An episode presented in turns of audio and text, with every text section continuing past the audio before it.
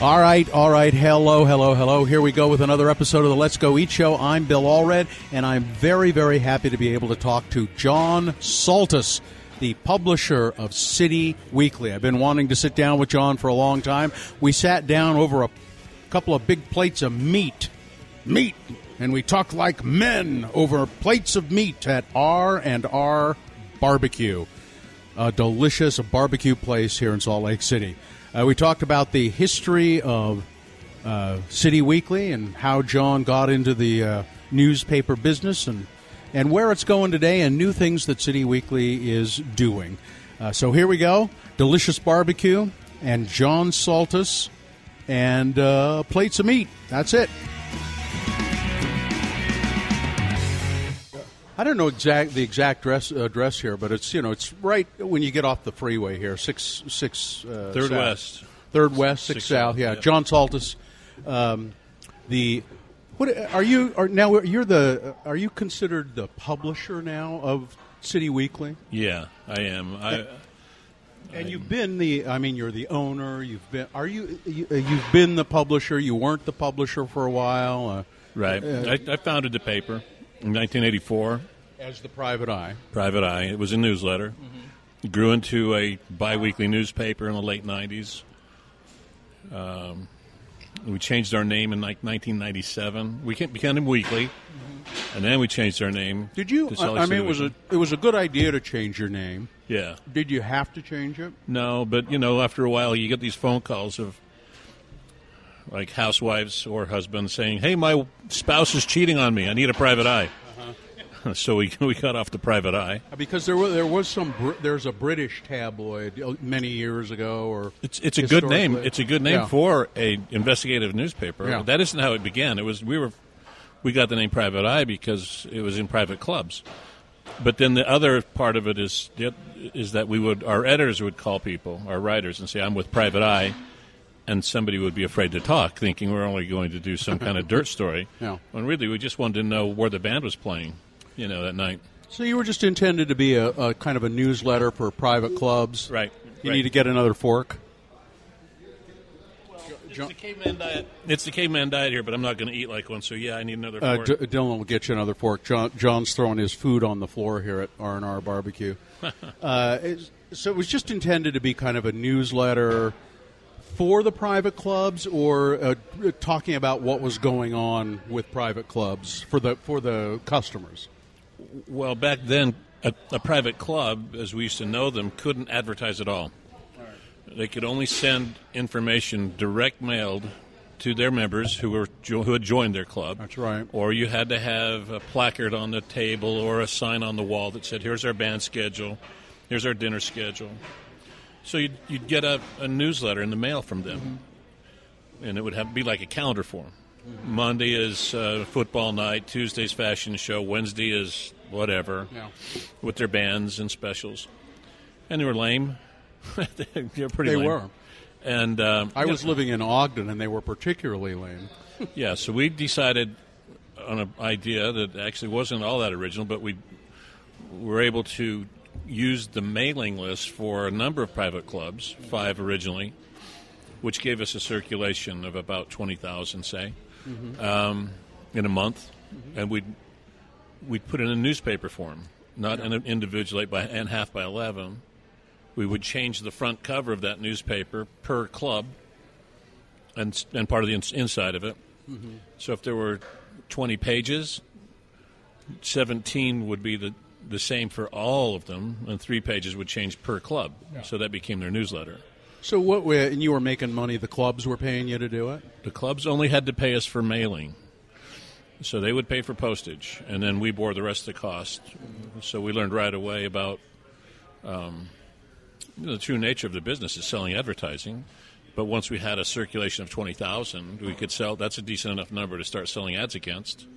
And so you could sell advertising even though the clubs couldn't. I think that's kind of... Well, they could sell advertising. They helped us sell advertising, some of them. What they couldn't do was advertise themselves, like in the Tribune. I got you. So they, what they would do... This was funny. I mean, some places did. They would um, run a perennial, uh, like every day, help wanted ad in the Tribune saying, looking for bartenders. now hiring waitresses or something, which, of course, they weren't. But that was the only way they could get their name into print.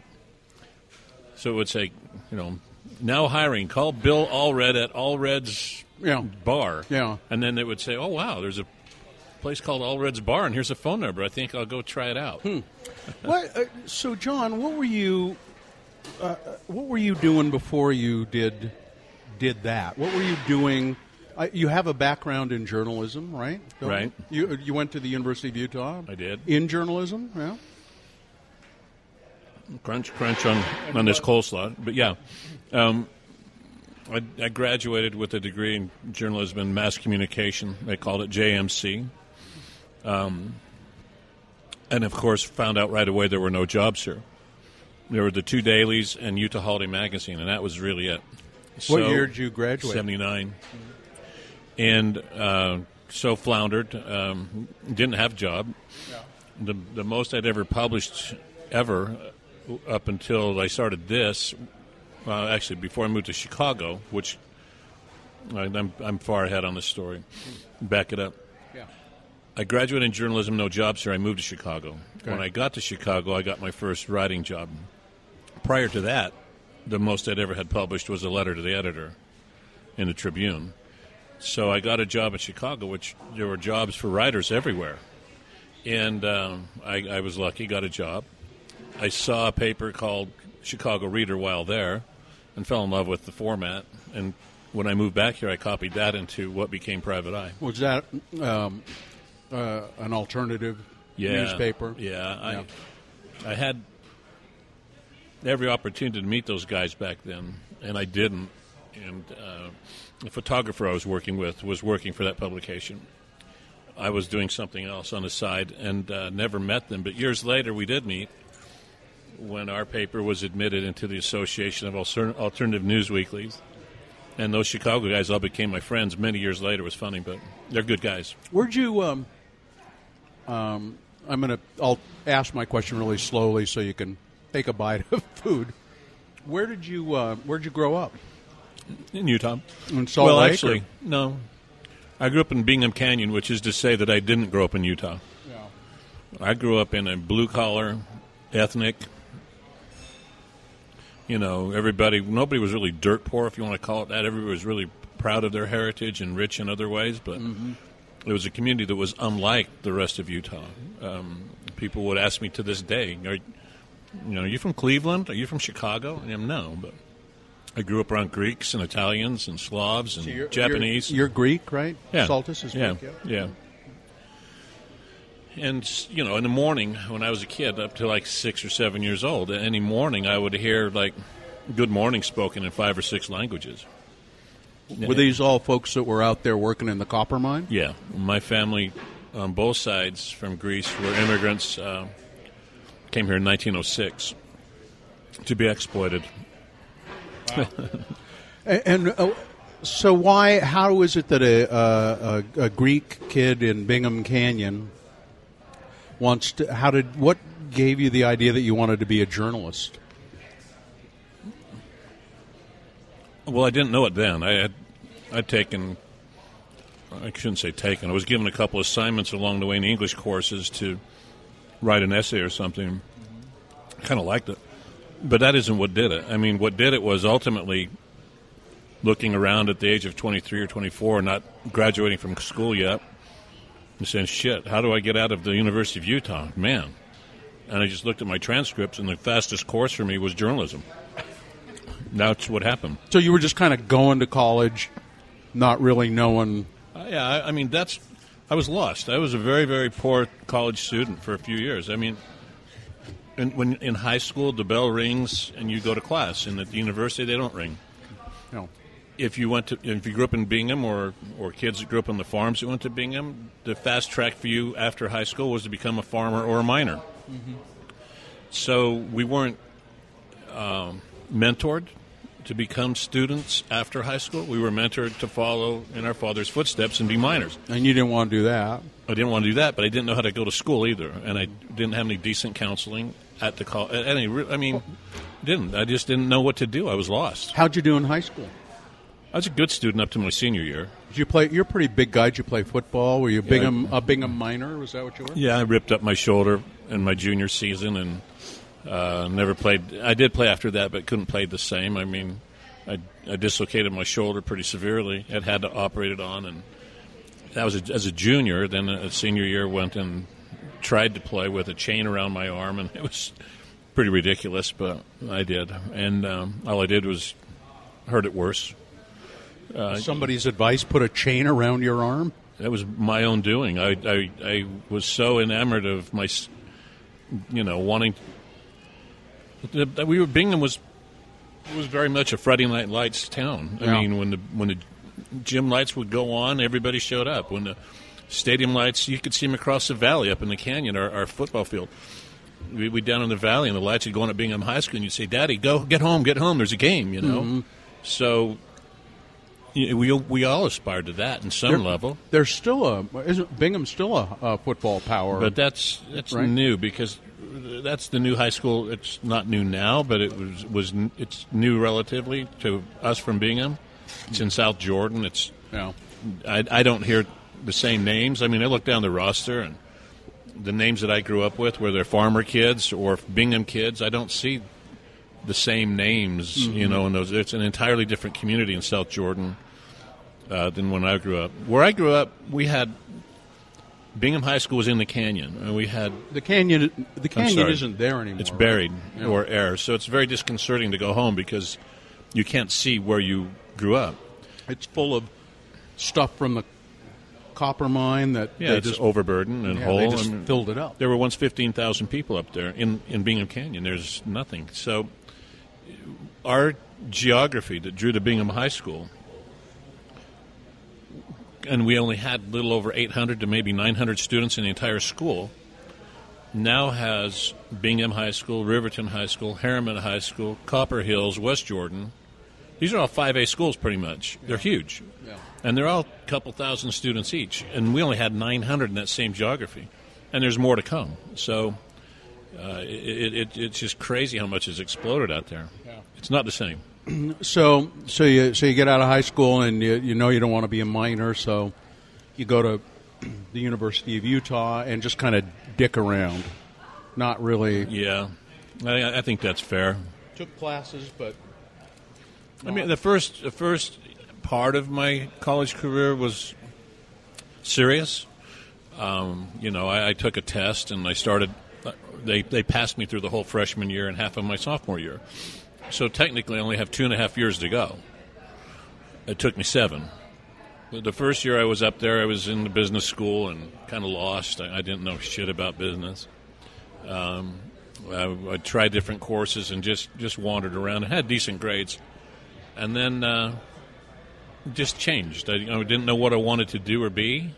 Um, you know, you, you, you lose track of your good friends and you're making new friends and you get lost in that kind of like, where am I? Mm-hmm. Uh, relationships of all kinds were all over the place, and I didn't know what I wanted to do. I knew I was lost athletic. That was part of it. I mean, I, I, I lost that identity, and then I didn't have the, like I said, the mentoring to figure out how to go to school. So I, I took classes in every department, you know. And so you see the journalism, and that's a, a way to graduate quick. And then, you, yeah. and then you find out that you that you like it. Yeah, I mean, the route to journalism actually came through the English department, and I, between reading like Shakespeare and different classes and courses, taking some creative writing classes, particularly from uh, some people know the name David Cranes. He writes a lot of plays and stuff. Sure. I had a class from him. Yeah, playwright and yeah. poet. And- I mean, it was that's that's when the light went off that I could actually write without being self-conscious about it, because a lot of people do write or try to, but as soon as you get criticized, you kind of give it up. Mm-hmm. Nobody likes criticism. Yeah. Well, in that class, everyone was a critic. Yeah, and um, and I wrote some pretty decent little pieces and, and took other writing classes, and then suddenly it's like, well, you can't write fiction and get paid very well. So it kind of drifted eventually into, well, let me try a reporting class or journalism classes and so on. and that's how it went into journalism. And um, and then you you uh, you graduate and you can't no work. No, well, you had so you had Salt Lake Tribune, Deseret News, um, Utah Holiday Magazine, right. Um, I guess that really is about it. You, there, well, you could have written for the Improvement Era, or you know, yeah, yeah, Plumber's Journal, whatever. Um, there, there weren't any. Those that was it. And so, one thing I learned in journalism school, uh, to this day, I'm a terrible reporter. I, I could never be a reporter, um, and I didn't move that direction. I moved more of the like opinion kind of writing, um, because reporting is. It, it's at one on one side, it's really, really important to do it right, and on the other side, where you begin, it's like really, really boring. You know, and anybody could do it. At the corner of Third South and Sixth West, a red car hit a blue car. Mm-hmm. The blue car seems to be in the wrong, and it, it occurred to whatever time of day. You just write like that, and I thought, no, nah, anybody could do that. I, I don't like that. D- don't you kind of have to uh, kind of c- cut your chops at doing that before they'll let you be an opinion writer? A lot of times? No. No? I mean, the the thing about writing, and, and in our case particularly storytelling, is either you can or you can't. It, it's either it's more style as opposed to craft. Mm. So if you have a good style and you can you can build around your style, you don't necessarily have to have been a reporter. You don't have to have a college degree necessarily. Mm-hmm. You know, you know, we've got people on staff that graduated from, you know, some of the top schools in the country. You know, Stanford for one. Uh, Bill uh, Scott Renshaw, Stanford graduate. I'm not certain, and I'm not going to say this in a, in a mean way. He shares an office next to me, and that's Bill Frost. I'm not sure he went to college. Yeah, I don't know. But uh, you know, you, I mean, you yeah. know Bill. Yeah, sure. And so. And I don't mean that in a bad way, but Bill's certainly got a style, doesn't he? And yeah, Bill's he's a very, very good writer. He's incredibly clever. Very clever writer. Yeah. So we had him on the podcast. We probably should have paid attention and remembered what he said. Yeah, I don't. I don't know. I mean, he, he might have. Uh, he's very bright. Uh, you, you know, it, it, it's not required that you yeah. can't teach snarkiness. You know, yeah. And he's got it. He's got it in spades. Mm-hmm. Um, others have gotten different levels of education in, in our. Writing department, but I never asked that question, I, I, other than the context of knowing where somebody's from geographically. Yeah, I don't care if they have a degree in English or, or not. So when you uh, couldn't get a job here and you went to Chicago, who, who did you uh, who did you end up working for in Chicago? Well, first I, I, off, why did you choose? I mean, why Chicago? My brother lived there, oh. and and it was the year of the great uh, great inversion. If you, in nineteen eighty or eighty-one, it was thicker than it's ever been. And I was living for a short period of time back up in Bingham Canyon with my mm. folks. And it was more or less my swan song because I moved out early and I was out of school and I hadn't been up the canyon for a while. I just said, I'm going to try this. And it wasn't for very long. But I drive into the valley from crystal clear air and into this mud. And it was depressing. So uh, one day I just said, I'm going to go visit my brother. And I... My, myself and my dad. I'm glad I did it. We took a road trip, moved, went to Chicago. So intended to stay two weeks. After the end of a week and a half, I, I just kind of stayed. And my dad flew home. Um, I uh, I just started looking around and found a job on this little rinky-dink publication I saw like in a seven eleven. It was called Illinois Cowboy Magazine. And... Uh, The guy figures I'm from Utah. I must know about cowboys and cowboy music. Really, that was it. You're hired. And it was his second issue that I went to work on. And um, he, I, I wrote most of it.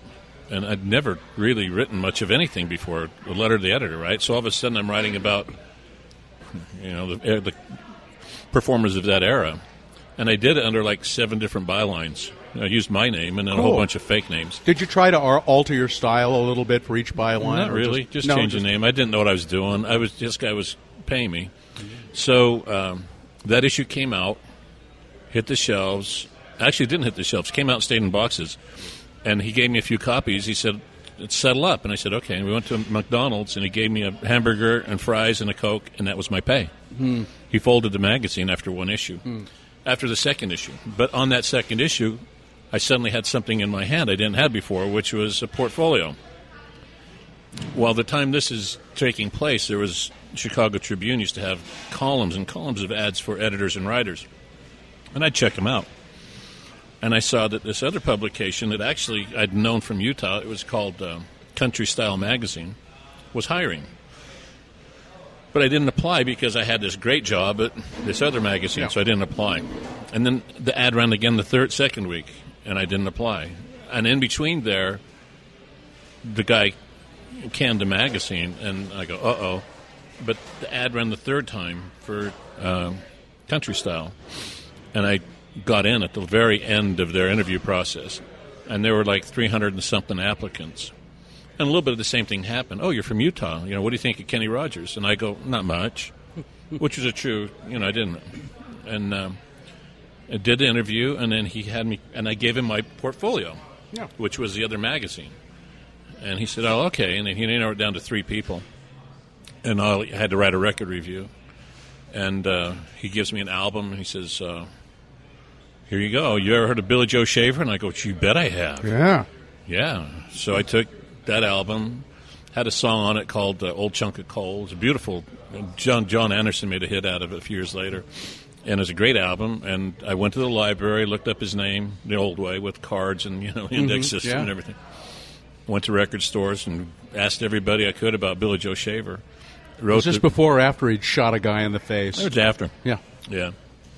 It was after he lost his fingers, too. Yeah.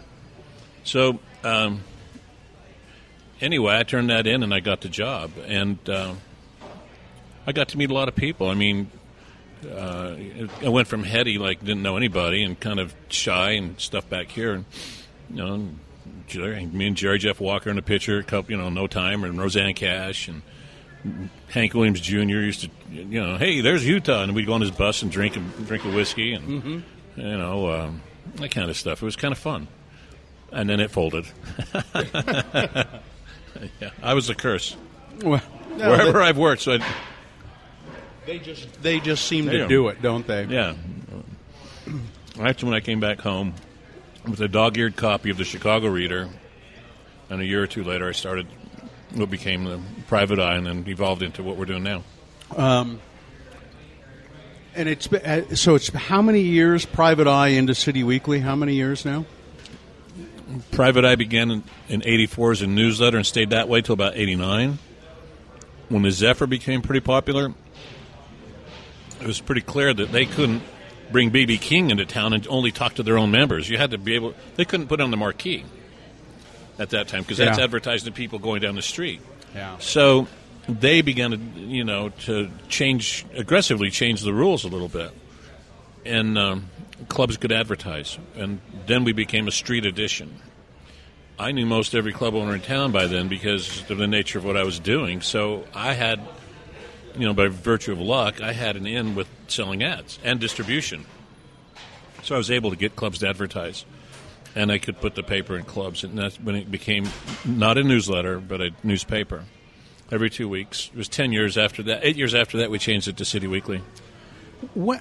How, how did it become um, more than just a newsletter um, and start becoming really an investigative Uh, publication, something that actually broke news stories and did investigative uh, pieces on uh, the Olympic bribery scandal, did investigative pieces on Deedee Corradini's relationship with, uh, what was it, Bonneville Pacific, and, you know, did, uh, how did that, how did that all start coming yeah. about?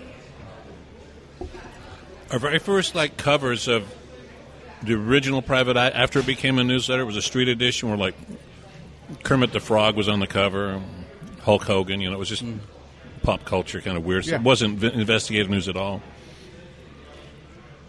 And but inside, there was myself, Ron Yengic, um, several people from the Tribune, actually, that were writing food columns or columns, opinion columns under fake names. So we had a personality. We just weren't doing news yet. And then we hired um, a guy named Tom Walsh, who was with K S L as an investigative journalist on K S L broadcast, but had a little bit of a print background. He wanted to go back into print. He just started over with us, and um, he went from a really good job to really almost no pay whatsoever to learn the print business. And he brought in his catalog, his Rolodex of uh, contacts, and among them was a guy named Lynn Packer. Hmm. So not very long. It was nineteen ninety-one. I'm sure that was the year when we did our first Bonneville story. It doesn't seem that long ago, but it, that was a long time ago, wasn't it? It was. And, yeah. and, and what happened was, I remember that year, we were coming out every two weeks, and we had our Christmas party. And, and it said, we didn't have enough room to print everything Lynn gave us in one issue. And Lynn's an incredibly talented guy. I have more respect for Lynn as a journalist than anybody in this town. Uh, he just, he'll go after anybody. And, and I don't mean that you should go after anybody, he, he, but he's fearless. He's just good. He's smart and he's good. But um, we did the first part of the Corradini story, and it was at our Christmas party. I held up the paper and I said, hey, everybody, we, this is really cool. We've done a couple news stories, but nothing like this. This is where we broke a story. Little papers don't break stories usually. So, you know, the mayor's involved maybe in this scandal, and we got the story, and it'll be on the news tonight. We're sure of it. And that was it. I, we'll print part two in two weeks, and we'll go back to Kermit the Frog, whatever. Well, in the next two weeks, I'm sorry, yeah, when we print the next one, nobody had done the story other than us. It just sat there. So we print part two, and now nobody does anything. I'm talking about the dailies. Yeah. They didn't pick up on it. The T V stations didn't pick up on it. Nobody. So then Lynn, you know, writes another one about some other angle of it. And we had green fields in front of us for seven or eight years. I mean, the entire Bonneville stuff, Lynn was reporting, and other reporters were coming to our office to pick up the paper eventually to tell their people what Lynn had learned. They were re-reporting us. Yeah. And so our name just really took off with, with Lynn and Deedee Corradini. Um, what are the just the ba- yeah? Can, I don't know what that story is. For people who may not remember the Sorry. the uh, Deedee Corradini, the mayor of Salt Lake, Bonneville Pacific, just the just the bare bones of what that story was. Yeah, well, Bonneville Pacific was an energy corp, and um, it had a board of directors that was basically a who's who of everybody that was in the investment or money community in Salt Lake City, or or of high stature, mm-hmm. and eventually. Um, was embroiled in all kinds of financial controversies, uh, money gone missing, all that kind of stuff. Mm. And, and and and Deedee was about the only principal that didn't go to jail. Yeah. Um, other, you know, the presidents, all that kind of stuff. Mm. Many of them did. Uh, one of the stories that Lynn did along the way was like how to pull off the perfect scam, and. Um, It was told by a B Y U professor had, had kind of taught a course in that or something. And if you read what that story was and how how the story itself came to be, it was the perfect scam. You get all of the these high-profile people on your board who can't afford the bad publicity, and you get enough of them that are willing to give you money because they want to, you know, get enrich themselves, and they want to do it before everybody else gets rich, et cetera. And you you pretty soon have a way of like. You've committed a crime that nobody will report on because you don't want your name in the paper. Yeah. So you disassociate, and as you peel away, somebody's going to be left holding the bag, but it's not the guys that were kind of in on day one. So yeah. it, it, it elongated the, the course of a run of that particular scam. Hmm. So, so you almost need a paper like City Weekly, a small – I mean – somebody who doesn't have anything to lose at that point to report on something like that. Yeah, we had nothing to lose. You know, I mean, the Tribune, they hang out. I mean, you know, the editors of the Tribune hang out with all those people. And but you need, I mean, that's why it's important, I guess, to have a paper like that. Yeah, and, and also more so back then than maybe now, there's a few guys that are actually doing investigative stuff for both papers. More the Tribune now, but Lee Davidson used mm-hmm. to be with the Deseret News, is now at the Tribune. Um, that's not what they did. They waited for the story to happen, then they reported on it. Yeah. So, like where Lynn was talking to people behind the scenes and being very careful not to divulge their names and their sources and all that kind of stuff, the dailies were waiting for the court They re- they'd report from the courthouse. Mm-hmm. And Lynn was doing it from interior, the inner working. There were people, more so with the next scandal, which became, you know, Giftgate. That was Deedee Corradini again. Yeah. And then the, and then the Olympic scandal. Yeah. Lynn was talking to people behind the scenes and, you know, like, okay, I'll tell you this, but keep my name out. And he was very good at that. Well, it, but it, but even today, I mean, it's still City Weekly is is the paper that really started talking about uh, John Swallow and Mark Shurtleff, and and saying, wait a minute, yeah, something is not right here. And uh, uh, forgive me, he's been on our show too. The name of the reporter who did it's all Eric Peterson. Eric Peterson for for you guys who did really the deep work on that story to begin with. Mm-hmm. And then, and then the and then the uh, Tribune in particular uh, did pick up and and do a lot of extra and started doing a lot of work on it. But but still, City Weekly kind of started that story. Yeah. Now that's just a difference in time frame, because the difference between Eric doing it today and Lynn Packer doing it twenty years ago plus is simply a matter of like one one guy, and that's Robert Gehrke. Yeah. Robert Gehrke did a heck of a job at the Tribune. Um, you know, not only I won't say he, you know, taking the lead and, and, and really running with the story. We don't do that. I mean, we're not. It's not easy for us to be a paper of record. Yeah, we can tell the story, break the story, tell it in a good way, and then hopefully move to the next one. Gehrke did what he was supposed to do. He kept on dogging it, yeah. and um, I, I commend him. By the way, you know. During this period, everybody would say, hooray, Tribune, hooray, Tribune, except for Robert Gehrke.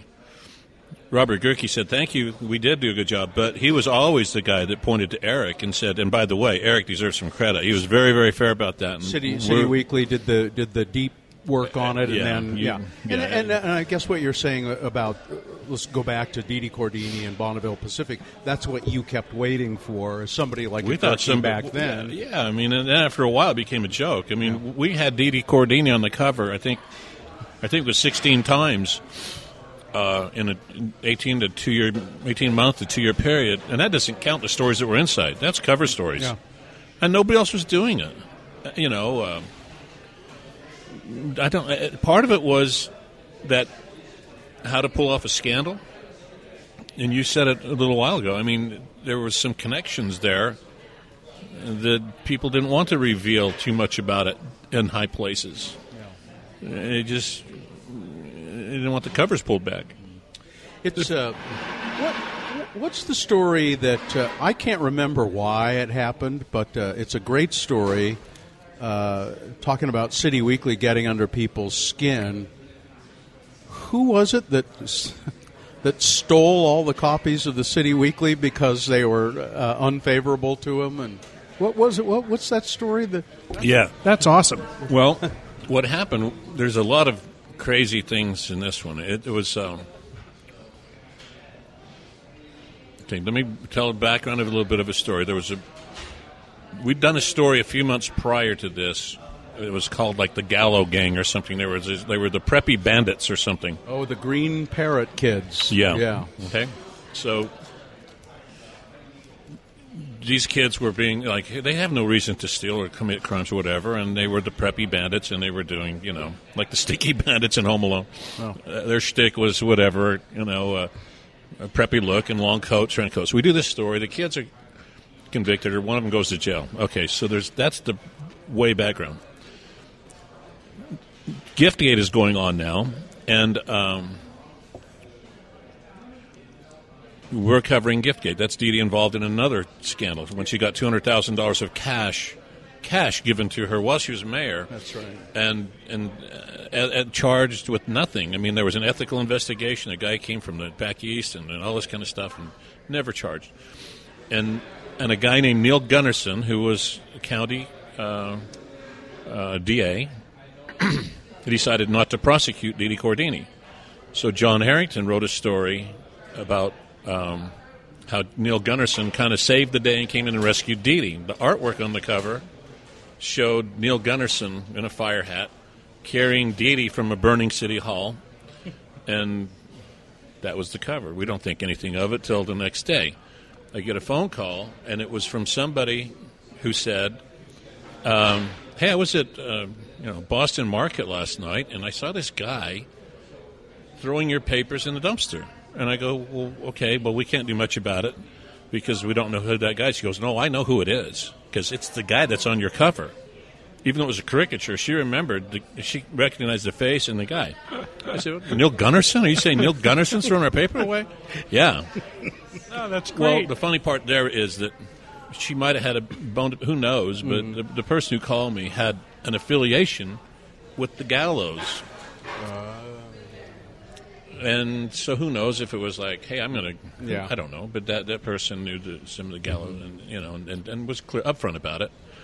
Uh, but she she liked the paper, even though we'd done the story that mm-hmm. uh, on, on the kids earlier, whatever. I, I don't remember the relationship exactly, but it had something to do with that. And so um, I said, well, what'd you see? And she told me. And I, and, and I called uh, our editor in. It was Chris Smart at the time. And um, he says, what do you want to do about it? I said, call the cops. He goes, what? you know, you know, what? I said, call the cops. Let's do it. And uh, eh, let it go away. I said, no, no, let's see what happens. So the cops come down, and they said, you know, like, um, this person can positively identify Mister Gunn. I said, yeah, go ask him. You know, I said, for sure. By the way, at that same time, we had other reports of people, like, missing papers and mm. this kind of stuff. So uh, they go, well, okay, how many papers were thrown away? And I said, fifty. And what are they worth? And I go, well, we printed fifty thousand this week, you know, one one thousandth of that, you know, uh, you know, ten bucks, whatever. You're going to file for ten bucks? I go, yeah, yeah, I am, and um, whatever. And I said, well, look right here. It says one copy per person, and uh, and it did, and uh, they. He, it, what it predicated onto was we had to we guarantee our advertisers X circulation. Yeah. And the readers, you guys, have an anticipation of seeing the ads in that issue. So two people were wrong besides us. There was us, an advertiser, and a reader corps. And so that was the case. And, you know, they go ask Gunnarsson, and he denies everything. And it became news. And it became big news. It was ranked that year, Chris Van Oker's show on Channel four, I think, at the end of the year, was the ninth biggest story in Utah that year. Tom Barberi had the field day of field days, and probably you guys did too. Yeah. You know, I'm sure you did. And and so what happened, though, what was fortuitous, that's when we changed our name from Private Eye to City Weekly. It was like our second or third issue of Salt Lake City Weekly. Mm-hmm. And we'd thrown a party or two telling everybody, hey, come to the party, look at our new name. You know, you get two hundred people in a bar, and they don't really pay attention. Yeah. But you get months of publicity of people saying, uh, this paper that used to be called Private Eye in Salt Lake City Weekly, it was hundreds and hundreds and hundreds of thousands of dollars of free publicity thanks to Neil Gunnarsson. So we never did really dislike the guy at all. uh, you know, he did us a big favor. Yeah. But he did resign eventually, and I kind of felt bad about that. About it for about a minute. Oh, I wouldn't. I know, you know. His, That's fine. I mean, he he knew he was wrong. Sure. You know, he said that he didn't like the artwork. Um, I think he did at some point say he was. He, he said it was foolish of me to do, and I'm sorry. Yeah, I mean, yeah. yeah I'm sure it was in a in a rash moment. Um, I so, don't think that he, he never went to trial or anything like that. I don't. You know, he just kind of yeah. made an apology to City Weekly, and yeah. that was that was the end of it. You know, um, City Weekly, it it uh, you know you've seen the um, the ups and downs of the newspaper business certainly. Um, I, I mean, when you started, newspapers were, I, I mean, they were still pretty pretty strong. They were still still fairly healthy. It was still a healthy business mm-hmm. to be in, yeah. and it isn't anymore. Well, I don't know. I mean, it's changing. Um,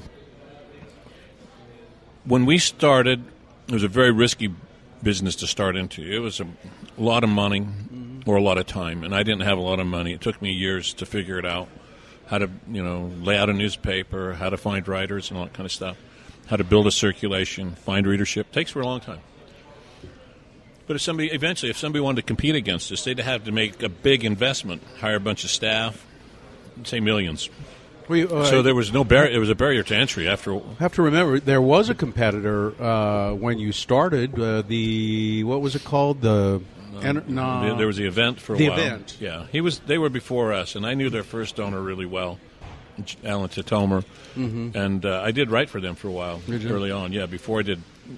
My thing. They, they tried. They there was a con, kind of a head to head there for a little while, but they they couldn't. They, they couldn't had a they it. had a different take on mm-hmm. on news. You know, ultimately, what won was uh, we weren't afraid to take on a sacred cow, and they had a different strategy about it. You know, they didn't yeah. want to offend anybody. Um, so, so what happened was we were we were just alone. If you wanted to know what was going on tonight, you had to pick up a Private Eye or City Weekly. Right, and then it would give you the listings of all the clubs and where to dine, that kind of stuff. The, the internet changed that, of course, because now you don't need to go to a paper to to find out certain things that are event-driven or calendar-driven. And that was a big core of what we did, and still do. But eventually, through just the internet, it, it morphed into all kinds of other things. Print it still remains the number one category for advertising dollars spent. fifty percent of all ad dollars are still still spent in print. Hmm. Now, I don't know what it shrunk from, but whenever something new comes up, they tend to peel from the print side. You saw a rack over there, Bill. I mean, it's yeah. empty. Yeah, there are no City Weeklies on the rack over okay, there. Okay, so we're still moving our papers. It still has value to an advertiser. It still has certainly cachet to a reader, and it has value to a reader. But what's happened is advertisers didn't increase their budget when social media came along or internet came along. They just kept their same budget or shrank it because there seemed to be some magic pill they could, you know, hit Facebook button and, and all of a sudden I don't need to advertise anymore. Well, that's baloney. Yeah. Um, so we remain, you know, as that and and we're, as a, as a print publication, but with tons more competition. Well, that means we've had to change. So. Eight or nine years ago, when all of our revenue came from selling an ad in the paper, that's just part of it. Now, now we have huge mailing lists. We have a website that's very popular. We have email newsletters. We throw events like two weeks, two nights ago. We threw a the Utah Pizza Party. You guys do the Big Ass Show um, with the Utah Beer Festival. So we throw events. Uh, have to we, do events. We, got we've got yeah, and and uh, we've now started now in the glossies. We, we've got a great new food publication called Devour Utah um, that it's really taken off. Uh, an outdoor guide called Vamoose Utah. It's going to start. What do you think of that name, by the way? Vamoose Utah. Vamoose. Vamoose. I like it. Yeah. There we go. Yeah. So um, that's going to be our outdoor guide. Uh, we do other glossies. We're moving into digital, so that. Instead of just being the hub of the wheel, we have lots of spokes coming off of it now to derive all kinds of revenue. Those changes are hard because you have internal uh, inertia or lack of inertia that just wants to be the same. Some of your employees don't ever like change. They won't embrace change. It's hard. And we had to make it happen, and mm-hmm. it's hard. Every day I fight it. Every day there's somebody in the building that'll give me some crap about, yeah, but, you know, yeah. Uh, you don't tell me that anymore. I, I went through that mm-hmm. for long enough thinking that it would turn. And it doesn't turn, so from now on, I'll be a little bit cranky. But at the end of the day, uh, we, we're still a great newspaper and well-read, and we're a great resource. I mean, it's you know, it's hard. I mean, this here, here, what what we're doing here, a podcast, sitting here at R and R Barbecue. Right. This is this is what we. This is the same thing we do. Exactly. It's more spokes coming off off that wheel of. of the radio show. People say, "Well, why do you do that?" And I, why do you do that podcast? I say, "Well." Uh, You know, because I like to talk to people, um, I, and because it's another way for our listeners to, who you know, people who listen to the Radio From Hell show, if they like, if they like Bill Allred, then that's another way for them to get a little bit more of what I do. They Look like what you've Karen. done with yeah. your own brand, Bill. Yeah, I mean, you're not just a morning guy. I'm very political. I know you're close to Dave Owen and, and uh, yeah, all the yeah. knuckleheads, right? Crazy people that I know. It's yeah. so like, and, and you've made yourself into more than you've made yourself into several of those folks, mm. and and anybody that's going to be around now better be doing that. They better be doing their blogging. They better, even if they only have a few followers. At least they're in the game. Mm-hmm. You know, they might be the few of the very most influential followers. It's not always a matter of numbers. And that's the trouble with technology sometimes. Now we're so down-wired into measuring all these clicks, views, pay-per-clicks, pass-through, whatever, bounce rates. They mean nothing to me. They really mean nothing to mm-hmm. me. At the end of the day, either you helped somebody grow their business or you didn't. And um, not that we're not cognizant of those. We want to have all those things good, but we don't put the extreme value on them that a lot of people do. Mm-hmm. Um, what do you think is going to be the... Uh, you know, we have a really bad situation in Salt Lake with um, the two newspapers in this town, and, and it's, it's horrible to see it happen. And I'm still a person who likes like that. I, you know, I'm, let the record show that I'm holding up a, a physical copy, a paper copy of City Weekly. I like getting a paper copy of the Salt Lake Tribune. Yeah. Uh, you know, I like reading a paper copy of the New York Times when yeah. I can. Um, you know, but I will read things online because uh, because it's a little more convenient sometimes. But yeah. But w- so what's going to happen to to our newspapers here? It's well, part of it's already happened. The Deseret News, which I used to, uh, you know, I was on record many times saying I really liked that newspaper. I did too because it. I mean, they had more money and they kind of they kind of looked better, and even it, it, today their website. Wor- works yeah, exactly. way better. It works way better than the Tribune's graphically, website. It was a good newspaper yeah. to hold and read and go yeah. through. Yep. I didn't care who the ownership was. I mean, why should I? I mean, you know, uh, if you if you wanted to read between every lines and get a you know decoder ring out, figure out what they're really saying, all right. But it really wasn't that. Well, as on long editorial as you know, pages, as long as you know who owns it, that's right. all right. You know, on editorial pages, okay, they should espouse the view sure. of their ownership. Yeah. If it's coming through in the stories, they shouldn't do that, but they were pretty good about it not, frankly. Yeah. They just maybe didn't report on certain things, all right? Now, I'm not, yeah. de- I'm not defending them about that, yeah. but it was a pretty good newspaper.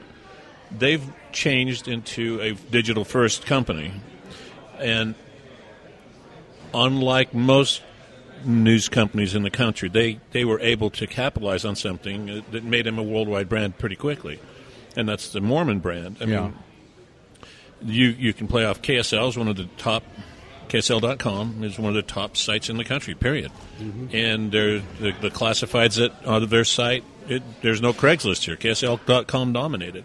They're into e-commerce. They're doing all kinds of the right things digitally that many of us can do to a limited extent. But we don't have users in Belgium checking us out to yeah. see what's going on back in Utah. And they do in their mission field or converts or people like that. And so their their views are massive. Not all of us can replicate that. We can kind of take pieces and, and go that way. That's fine. Okay, so you can take the Deseret News and say, well, it's not the paper it once was. And, and I don't think they try to be. The Tribune um, decimated its staff. I don't I don't think that they needed to as much. I mean, if you really looked at the inside of the real finances of publishing, and not knowing, because it's been a top secret, what this split was before, the fifty-eight split, fifty-eight forty-two, mm-hmm. now is thirty percent of the revenues go to the... Hey. It's our friend Crystal. I, I know Crystal very well. I know you do. Yes. Hi, hey, Crystal. We're having a serious conversation here, Crystal. What do you... Okay, well, listen, that's all right. She's, you you she, know, you can listen to the podcast later on. She's used to listening to me. we, go, we go back a ways. Um... So the Tribune now gets this new deal, okay? So you get past that. It's the Tribune gets thirty percent of something, but nobody yeah. knows what the, the something is. But you do know it's not as robust as it once was. Mm-hmm. The, on the positive side, though, the Tribune gets to keep all their digital revenue. Uh, it's not bill-spoken. The, no. tri- the Deseret News went from four million dollars in two thousand eleven of digital revenue to twenty-five million dollars of digital revenue last year. That's without printing a paper. So all of a sudden, if you might have had to do seventy million dollars a year to, to manage newspaper staff and net out to twenty million dollars, I don't know what the margins were. Now you're doing twenty-five million dollars with mm. no cost offset. You're doing pretty good. Yeah. So the Tribune gets to keep their digital.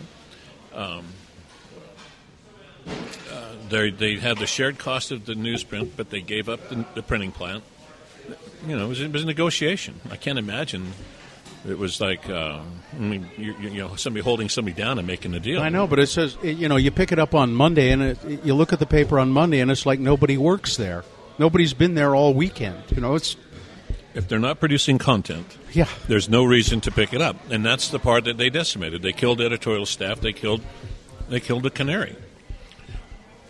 That and many newspapers fell into that same trap. Some yeah. didn't. Some kept their. We never. We, we didn't lay off anybody in that, that entire time of uh, uh, decimation. Mm-hmm. At the end of last year, we, we let uh, one person go because we changed some job description stuff, but we're about at the same size staff that we were four or five years ago. Mm. A little bit, not quite. I can't I can't go exactly, but there's all the desks are taken. I know that. And so... You know, the, the, the uh, Tribune, as yeah, it's, it's a nice scientific, scientific measurement. The, the Deseret News uh, and Tribune, it, it's going to be an interesting dichotomy because whoever takes them over, the Tribune, they're they're for sale, rumored to have been sold. Um, have they have to deal with the joint operating agreement? Somebody's got to deal with that, and they're they're going to look at it and go, "We can make money with this," which means that we've been been told a lie for all these years. Mm-hmm. Or they're going to undo it. Uh, and if they undo it, who knows what happens. Um, City will, City Weekly, um, it sounds like healthy, healthy, good. And uh, will you continue to write? You, do you write, you don't write a, uh, an editorial every week. No. But every, at when least. I, when, I, when, I'm, when the muse strikes. Pretty, pretty often, though, and, uh, and I'm amazed by your output. Um I, I don't like I should. Uh, there, there have been periods where I've written, written every week, every week religiously, then something will occupy me, and I'll go weeks without writing. Um, I, I don't have to have my name in the paper. You know, I don't feel like it, like it's that important. But I do recognize, um, and I can't hide from it. I don't try to. But uh, there's a certain... stability that comes with seeing my name in there. I, yeah, the, the, the, I, I think, the consumer yeah, I think people like seeing it. I like seeing people like seeing it. Yeah, whether they agree with me or not, um, I'm not trying to convince anybody I'm right or wrong. I write in a strong personal style, though, yeah. and and that's what City Weekly's always done. Whether it's me or Ron or Harrington or anybody, you know, we we, we said what we meant, we said what we wanted to say. So. If you, it's not take it or leave it, and I'm not I'm not really trying to win you over. But I'm trying to win you over, but I'm not going to beat you on the head with it. Sam Riot. I'm, I'm um, Bill O'Reilly. Well, yeah, that's true. Yeah. Yeah. Um, City Weekly, uh, would, can it? Can it? I, and I can it go without John Saltas? Can it? I, I think so. Yeah, yeah. And I and I mean that in a in a good way. There's some really really good people over there. You know. We got some great management over there. Jerry Robles back as editor, and she's really good. I, her and Ron, I mean, her and um, Chris Smart, Tom Walsh, man, they, they were just n- nuts and bolts, no prisoners. Great editor through that, you know, through the many years of the, those those three. Um, in in sales department, there's people ten, twelve, fifteen years work for us. Production, same, you know, all throughout the paper, they're they're experienced people. So, yeah, I mean, it can. Um, Will it ever? I mean, just someday you're going to say... Yeah, I don't know. I mean, we just, in Jan- December of last year, we bought a paper in Jackson Hole. Uh, Jackson, now Planet Jackson Hole is the name of it. Small paper. And it, it, it, it, it you know, I guess so now we're a chain. All right. Yeah. So, um, it's not, the industry's changed so much that, no, I, I'm not trying to go away. Mm-hmm. But my role has definitely changed from in the past year and a half, big time. I'm on the I'm on the prowl all the time for new ways to, you know, bring revenue in that, that are related to what we do, but they're not necessarily just selling ads or mm-hmm. telling stories. There's there's new stuff out there that that's fun. It, you know, there's some really really smart people in Utah on technology, and a lot of it tied in with that can tie into the newspaper industry, and uh, we like affiliating with them. They're They're good. So there's some things that you'll see shortly that you'll you'll just see. Uh, so look for uh, the new glossy. Is it now? Is that just when you see Devour? It's called. Is it? There's is that one on the rack? If we can get. Are they around? Yeah. Uh, that, so that'll be that's out free. And Vamoose, is that out now? It, it it came out before as just our what we called Outdoor Rec Guide? Right, it was a kind of an insert. Yeah, it was just into a the, generic yeah. blasé name, right? Yeah. Outdoor mm-hmm. Rec Guide. Mm-hmm. And it was inserted. Now it's going to be a standalone um, with its own brand, its own... its Quarterly own or something? Or uh, we're going to do two this year and probably move it to six next year. That's Devour. Oh, now I see. I haven't seen this. And this will come out quarterly? That one comes out six times a year. Nice. That's Devour. Nice. But, you know, it's on a different stock of paper. Yeah. Um, great... Great layout. People yeah. just gone for that one. This is, uh, uh, I like it. I like it.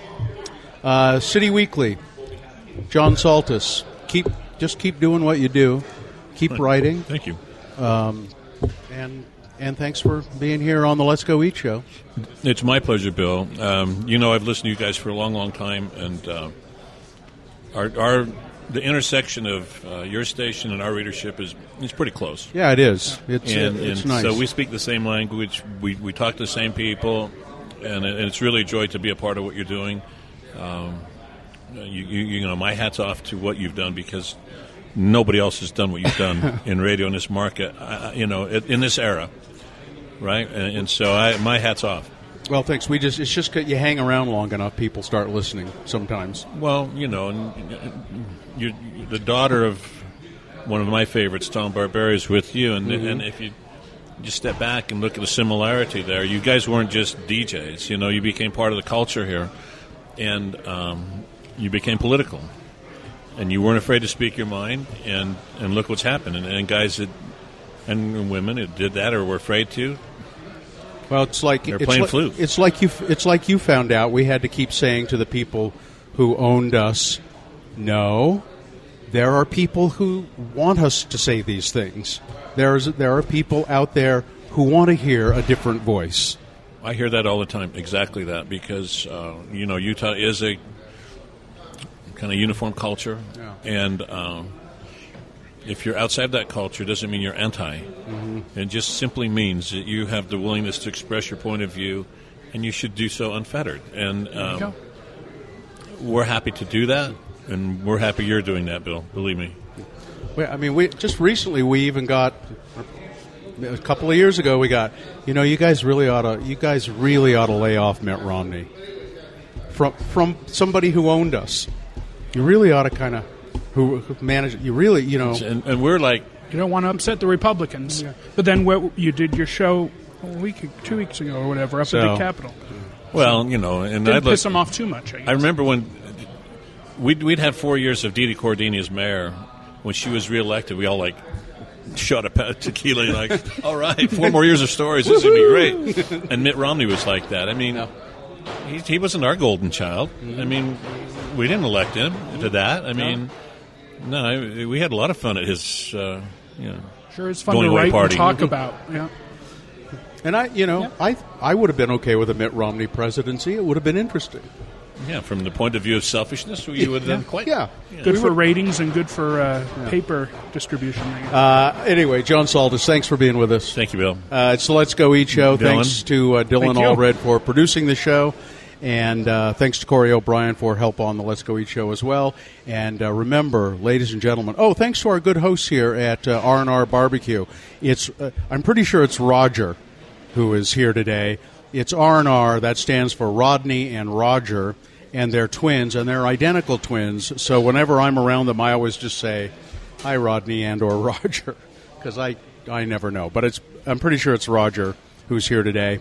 And uh, also, just let me say, remember, if you're pouring drinks, always make mine a double. Roger Livingston, co-owner of R and R Barbecue. What's the exact address here? It's three oh seven West, six hundred South. Oh, my. I just ate about a pound of brisket. We were on to some other interview. I gave the wrong address somewhere the other day. it's it's yeah, third third west, six south. You you come off the freeway and it's right there, uh, to on the, on the south uh, west corner. Yeah, yeah, yeah. So I just ate, I think, a half pound. No, it was a pound. A pound. You half a pound, pound. A half pound. Probably ha- half pound. Half pound of brisket. Right. And I like it chopped up. Okay. Rather yeah. than sliced. That's how I like it because it's. it's, it's it's got a lot more flavor, a lot more fat, that part. Yeah, but but you know what you're experiencing, don't you? It's what? Just a classic meat coma right now. Yeah, it's. Uh, I mean it, and I don't even like much sauce on that stuff. No, you don't need much. Just a little tiny bit of barbecue sauce on the side, and it is. Man, it's what? So how do you? It, how long does it take you to cook that brisket? It goes in about five o'clock and then comes out anywhere between nine and ten o'clock. So what's that? fourteen, sixteen hours, something like that. Oh, like around the clock. Yes, yeah. Around the clock. Jeez. Yeah, it's it. Uh, R and R, uh, you guys, you so you you you and your brother started doing this uh, just as a hobby. Yeah, yeah. How We're, many years ago? God, just over ten years ago, I think, something like that. And you guys are like uh, uh, real estate agents or land developers. No, we had a mortgage company. Mortgage company, that's yeah. right. And did this on the just as for fun.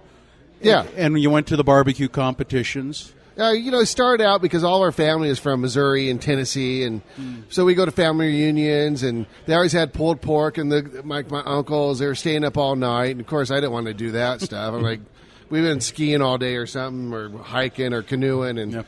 anyways, wake up in the morning, and for lunch that day, they'd have pulled pork sandwiches, and we just thought that was the best, coolest thing, because in Southern California, where we grew up, they didn't have any barbecue out there, and so then we went and bought the cheapest, cruddiest smokers at one of the hardware stores, and mm-hmm.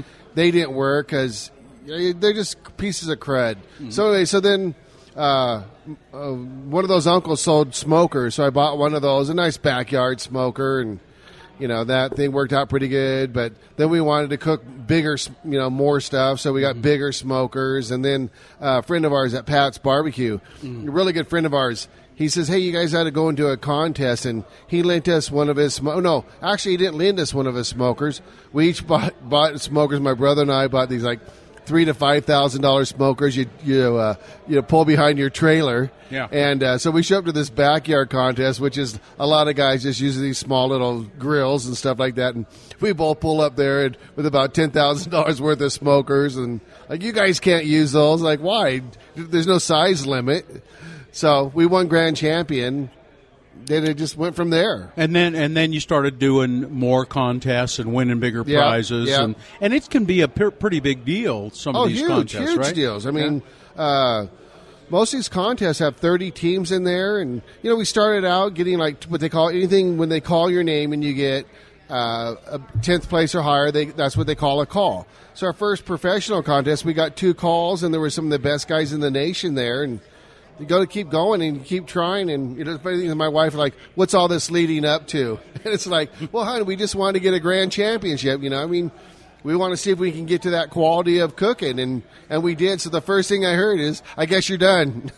It didn't work out. You got the grand grand championship. Grand champion. What do you win for that? Do you win money? You win money. Um, Like this contest we were in last weekend, uh, we got a grand championship. The Sam's puts on a barbecue series. Mm-hmm. I think we walked away with about almost three thousand dollars. So you still do the competition? Oh yeah, yeah. Uh, and, and does that uh, does that help your reputation in the in the barbecue world? Or because I mean, you're set now. I mean, you open up R and R Barbecue here, and it pretty much just took off almost immediately. Oh, crazy! It? Just absolutely insane how fast it works. But well, the thing is, when you do good in contests, a lot of guys try to open up restaurants, and I can name like four or five guys that tried doing it, and they're they're shut down now. Yeah. But the thing is, they say just because you cook a contest doesn't mean you can open up a restaurant.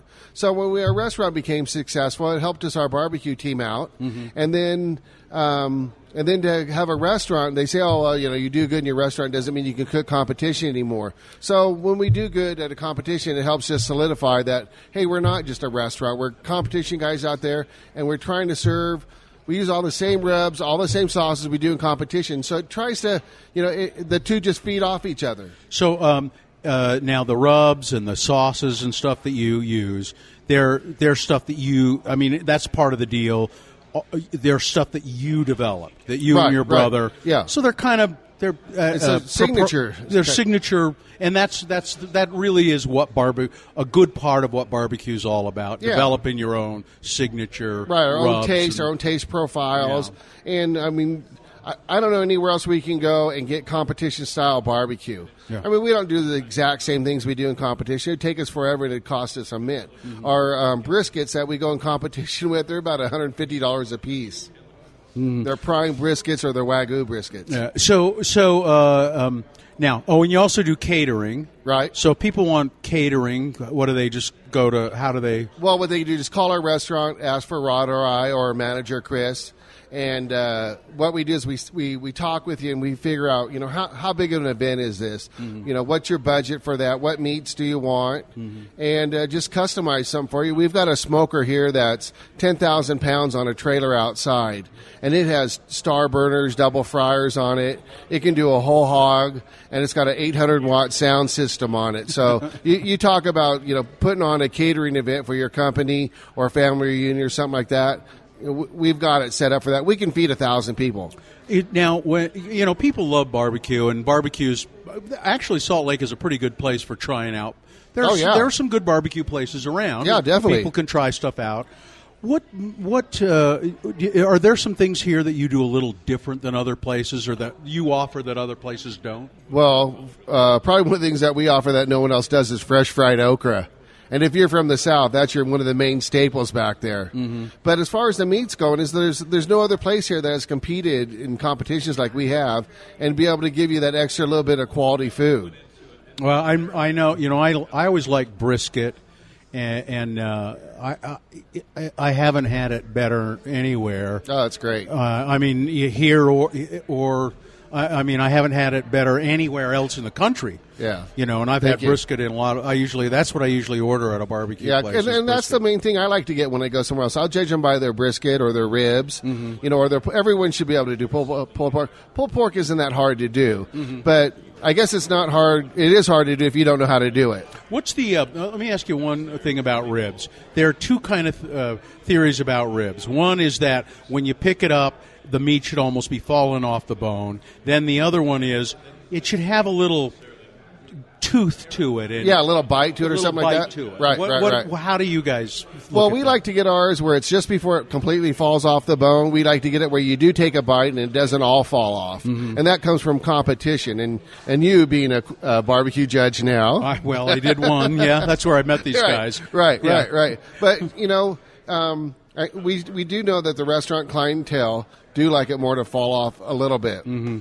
more than we would do in competition. Competition, that you want more bite to it, don't they? One David? bite, you take a bite, it goes chew. right down to the bone, yeah. and well, not really more chew. Mm-hmm. It's just that when you take a bite, it doesn't com- it doesn't separate from the bone. Yeah, you want that nice bite where it's just kind of hard to describe. Yeah, you, you, know? have to, you have to go bite and then kind of pull it off. Yeah, just very lightly, yeah. and, but it doesn't fall off the bone. Yeah. Yeah. And that's what we try to do in the restaurant without it co- completely falling off the bone. Yeah. But most yeah. people consider, they always use, oh, the barbecue is like falling off the bone. Mm-hmm. Uh, you got your you got your ribs, you got your chicken, you got your uh, pulled pork, you got your brisket. Sausage, right? Uh, the sausage is very good. If I, I don't know how many people order sausage, we go. Gosh, I we probably go through about two hundred pounds a week. Mm. I, no, yeah, at least two hundred pounds a week of that. And just get that. You can just get that chopped up into little chunks, and it's it's really. It's actually an andouille really sausage that we have made locally, and it does have a little kick to it. And yep. you know, them not making it, um, they almost custom make it for us. And you do get, it's not real consistent because they are making small batches, so you're not getting it. So sometimes it might have a little bit more bite than others. Mm. Uh, R and R, you guys are open, uh, you're open every day? We're open Monday through Saturday, eleven o'clock through uh, uh, nine o'clock. Probably this summer we may open up a little bit more. Mm-hmm. Um, we are uh, looking at a new, we are going to have a new location on one oh six South. Oh, good. Uh, now, I, you know, it's it's fine to come to, it's, it's not a big place, though. Right. Take out, that's what I usually do. Right. Uh, call ahead. Yeah, you can, you call, call ahead in? Because there's sometimes, like, if you're calling for lunch, we get so busy that we have to take care of the people in the restaurant first. Mm-hmm. And uh, it's kind of hard for someone to order food and want to pick it up in five minutes when we got a line out the door. Yeah. So call ahead, especially for catering. Mm. Our catering just going nuts. Mm. So you can just look it up online. I mean, you can get, give the phone number real quick, but the you, phone number in the shop is eight oh one, three six four, oh four four three. And uh, like I said, I gave the num- wrong address and and, and and and and phone number the other day. But uh, but eight oh one, three six four, oh four four three If Rod and I uh, aren't here, uh, you can leave a message. We'll call you back, and you know we'll set up a big catering job for you. We'd love it. Yeah, and just and just look for uh, R and R Barbecue online. You'll find the menu. Exactly. You'll find you'll and, you, and the numbers, and you can call and order, and uh, you and you have you have beer. Yes, sir. Beer. We've got a lot of the local breweries here. Uh, we use uh, the Squatters and the uh, Uinta. Uinta beers, yeah. yeah thank yeah, you. Yeah. I'm not a beer expert. I can drink it, but I can't tell you all about no. it. Just give him one. All right. That's right. Exactly. Yeah. All right. Uh, uh, Roger, thanks a lot. Uh, tell Rod I said hi when he gets back from Bali. Okay, you got it, man. Thank you for coming in. We sure appreciate it. It's R and R Barbecue, where we talked earlier with uh, uh, John Saltas from City Weekly. And again, if you're pouring drinks. Well, if you're if you're making me some ribs, just give me a big full plate of them. And if you're pouring drinks, always, always pour me a double.